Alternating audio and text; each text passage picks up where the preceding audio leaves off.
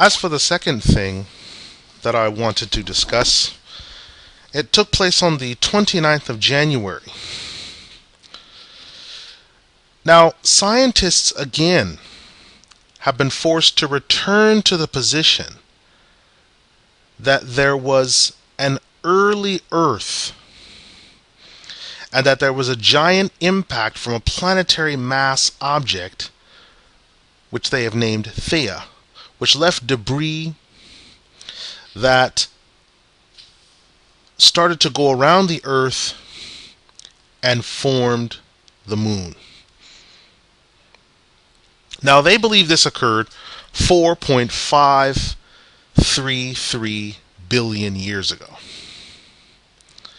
Now, this new theory that they've advocated still has yet to dislodge completely the three other theories in the United States the scientific community on the origins of the moon, because there is a debate about the origins of the moon.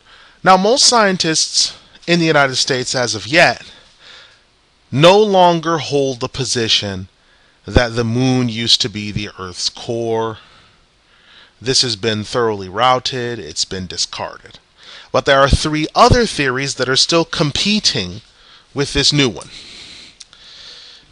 The first is that there was a single mass divided into both the Earth and the Moon, meaning that the Earth and Moon had a common ancestor that they had come from, that they separated from. So there was originally one mass, and the Earth and Moon split off from that mass. The second position is that the Moon was already existent and captured by Earth's gravity, just like the other planets in the solar system. The third is that the Earth and Moon formed at the same time in the early formation of the solar system while matter was breaking away.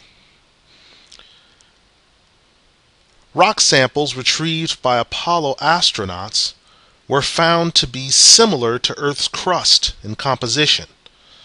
So some theorized it was removed by some violent event. Now, why are these issues so important to us regarding the origin of the moon as well as Earth's origins? Well, because scientists, whenever we discuss anything, we have to return back to its origins. Let me start first by saying how dismaying it is that Muslims have fallen into the Christian trap from the Reformation onwards. This trap became more pronounced after the Scopes monkey trial. If you can look this issue up, this court case, it is very important. Originally in the United States, it was the held position that one should teach science in school, but that evolution should not be taught because it was unscientifically established. It was not established scientifically. Now, today, it is the exact opposite. The way that this was made possible, partly, is that an idea was put forward that there is some type of conflict between revelation and science. And so Christianity was susceptible to this type of thinking or susceptible to falling into this trap because of the fact that they believed that the reason why the first two human beings, Adam and Eve, went astray is because they ate from the tree of knowledge. So this established a very suspicious attitude in the Christian mind towards knowledge. That it was something that had to be avoided, that you had to be careful with knowledge, and that all new information, religious or otherwise, all new information or new discoveries or what have you, had to be given a certain level of suspicion or they had to be eyed with a certain level of malice because it was believed that they could be the harbingers of your destruction because they ate from the tree of knowledge. Now, going from that point forward, by creating this dichotomy between revelation and science, there then formed two parties on either side of the debate. The first party were scientists at the far end of the spectrum, the extreme end of the spectrum, who stated that revelation and science are incompatible and science proves that there is no God. This is known as dialectical materialism. Dialectical materialism has been popularized by people in this modern era, such as Richard Dawkins or Christopher Hitchens, Sam Harris. These people popularized the dialectical materialism position in that science proves that there is no God. On the other end of the spectrum, on the far right extreme of the spectrum were those who stated that science proves that there is a God. And because science proves that there is a God, one can use science to prove it. And so out of this came what's known as the intelligent design movement, the greatest or the uh, the most popular advocate for their position is the Discovery Institute coming out of Seattle, Washington. They and others formulated irreducible complexity. Intelligent design in nature proves that there's a God because there's no way that this could be done by anyone else. Both of these extremes are completely wrong. And the reason why is because of the original basis of what science is. Science doesn't prove or disprove the existence of a Lord or a Creator at all. It's not used for that at all. The scientific method has nothing to do with proving or disproving the existence of the Lord at all. The point of the scientific method, the point of the scientific method on which all scientists rely is a general research plan based on methodical observations and experiments. Scientists believe that physical events have physical explanations, even if they may be beyond our present capacity to understand them. So, revelation and science are not enemies to each other or incompatible with each other they're following different roles. So the reason why you can't find any Muslim scientists of the past that ever wrote on intelligent design or tried to bridge the gap between the conflict of revelation and science is because they never did. Because they never viewed the world through a Reformation or Renaissance lens. They view the world through the scientific method lens. Now, best believe that those Muslim scientists believed in the Lord Almighty, they believed the Quran was the eternal speech of Allah, they believed in the revelation, but that's not the point of the scientific method. The point of the scientific method was to explain how things worked. So both a Muslim or a non Muslim scientist are dealing with the creation after the point of creation. They're dealing with it after that fact. So whether someone believes it was created or it was not created, science deals with after that point and not before. So the moment that people start to talk about science proves there is no God or science proves there is a God, this person, especially if they're a Muslim, is grossly ignorant because that is not the point of the scientific method.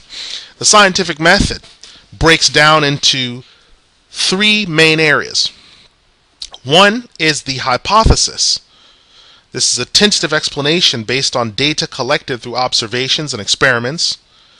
And then you, you then present these to a community of scientists for criticism and repeated testing against new data. A hypothesis that is confirmed by other scientists gains credibility, particularly if it predicts the outcome of new experiments. So, a hypothesis that then survives this rigorous checking is then given the position of being a theory. Now, theory in scientific language is you've posited that the, ex- the explanation and predicative powers of a theory have been demonstrated, but it can't be considered finally proved yet.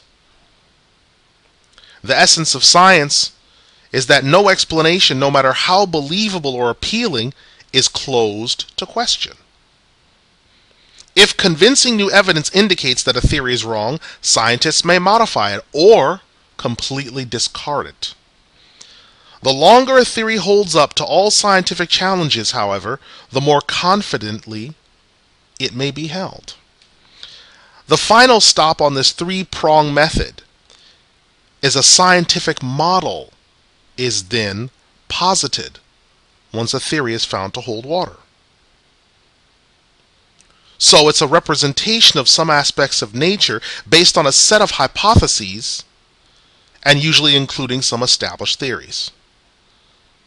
Comparing a model's predictions with observations is a powerful way to test whether the hypotheses that went into the model are mutually consistent.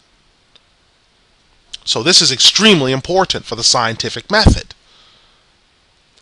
So the scientists are trying to understand regarding the origins of Earth, as well as the origins of the moon. Now, using scientific method, let's talk about why there's problems with most of the three main theories in addition to the other one.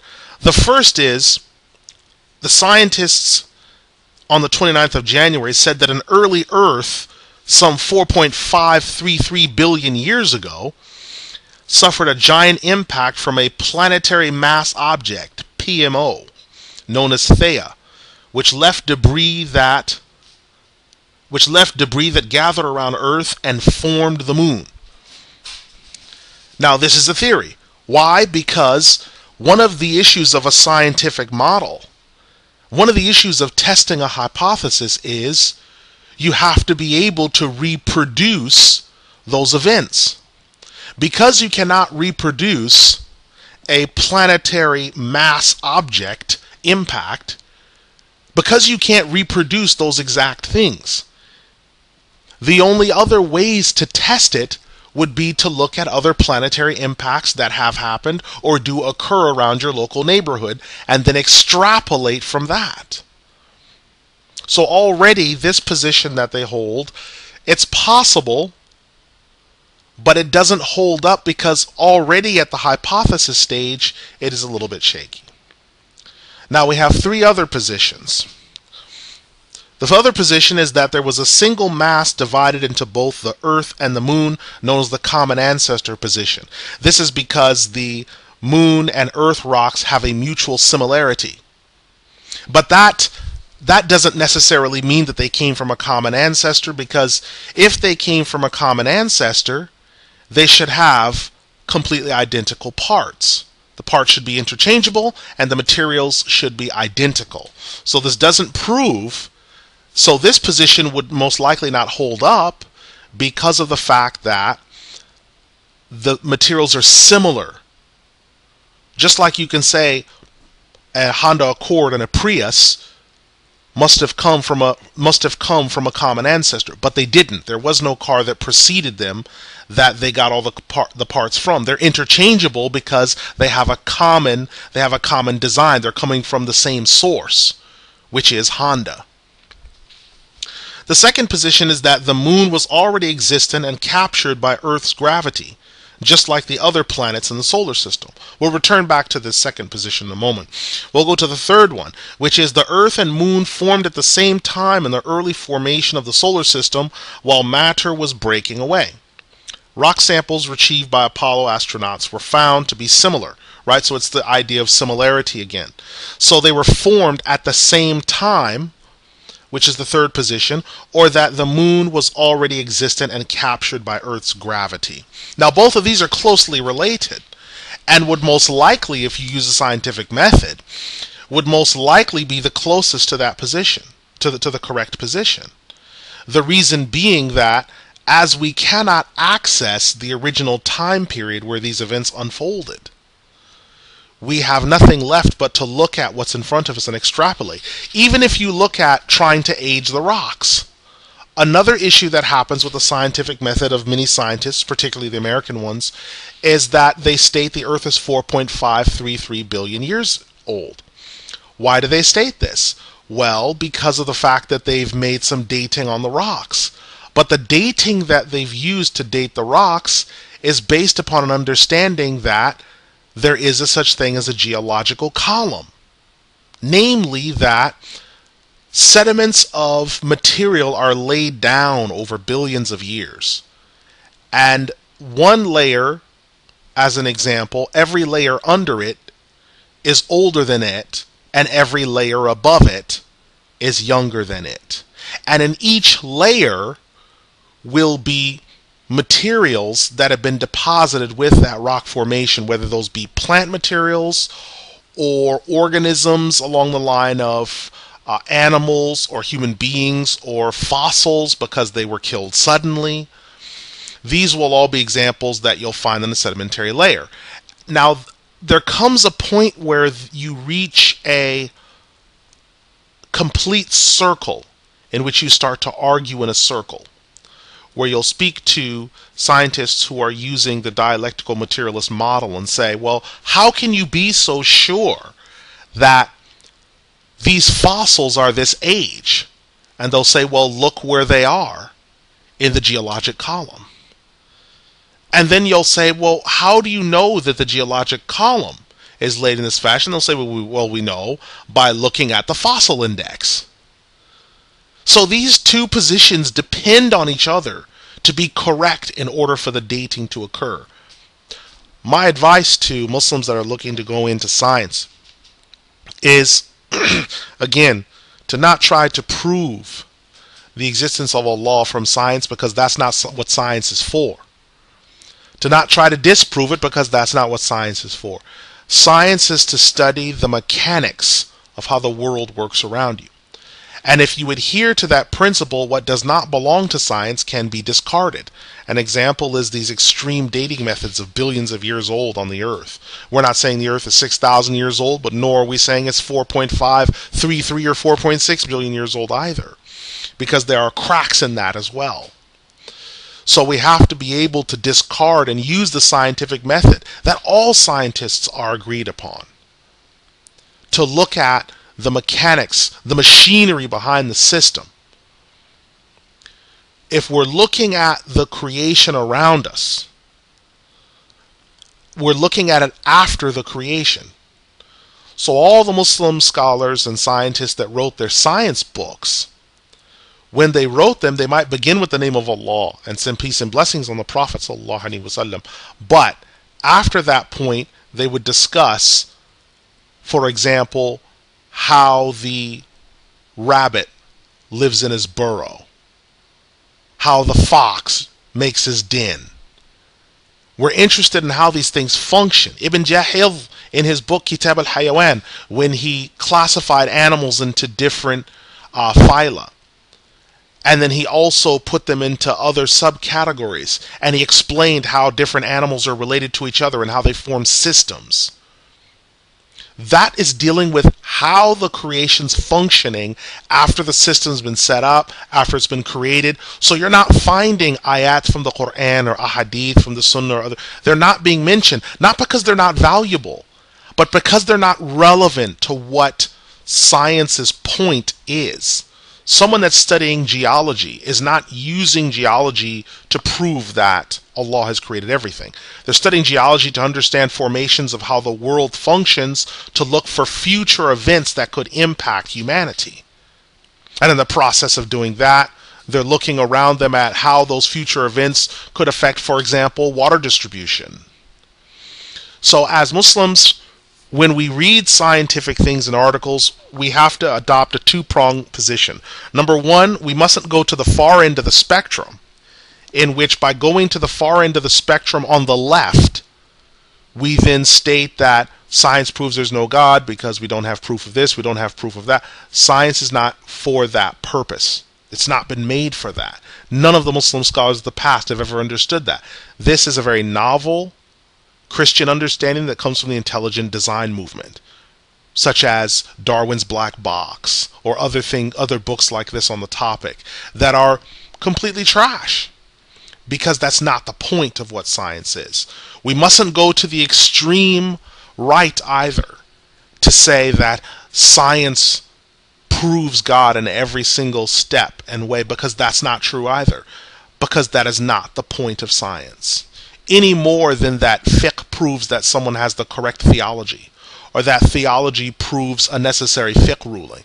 Those are mutually separate disciplines. Now, those disciplines are connected, but they don't necessarily feed and bleed into each other in a way in which one, ex- one exactly and automatically proves the other. That's not the point of what those sciences are there for. So, someone studying automotive automotive engineering or the like doesn't use that to then prove that his house is laying on a foundation of sandstone. These are different sciences. They're mutually exclusive to each other. They don't contradict each other. They have separate functions and responsibilities that they fulfill. Now, when someone is saying, could you use the scientific method? excuse me. Could you use the scientific method to prove that there is a creator and a lord and a master over all. Well, now we're discussing whys. We're no longer discussing how, which is science, which deals with science deals with after it's here. Now we're talking about things before that point, which are now outside of the domain of the science that we would normally use. But we can use methods to establish things, and we can use scientific methods to establish that there's a Lord over all. But we wouldn't say that science proves it, but we can say that there are methods, scientific methods that we can use. And this is extremely important as we go forward because the same way that Christians have been shellacked and beaten into a pulp um, over trying to use the intelligent design argument is the same way that Muslims have and will be beaten into a pulp by abandoning the scientific method and going to one of the two extremes. There is a reason why Allah the Exalted has described this ummah as being a middle ummah. This ummah is always in the middle of things. They're never on two extremes.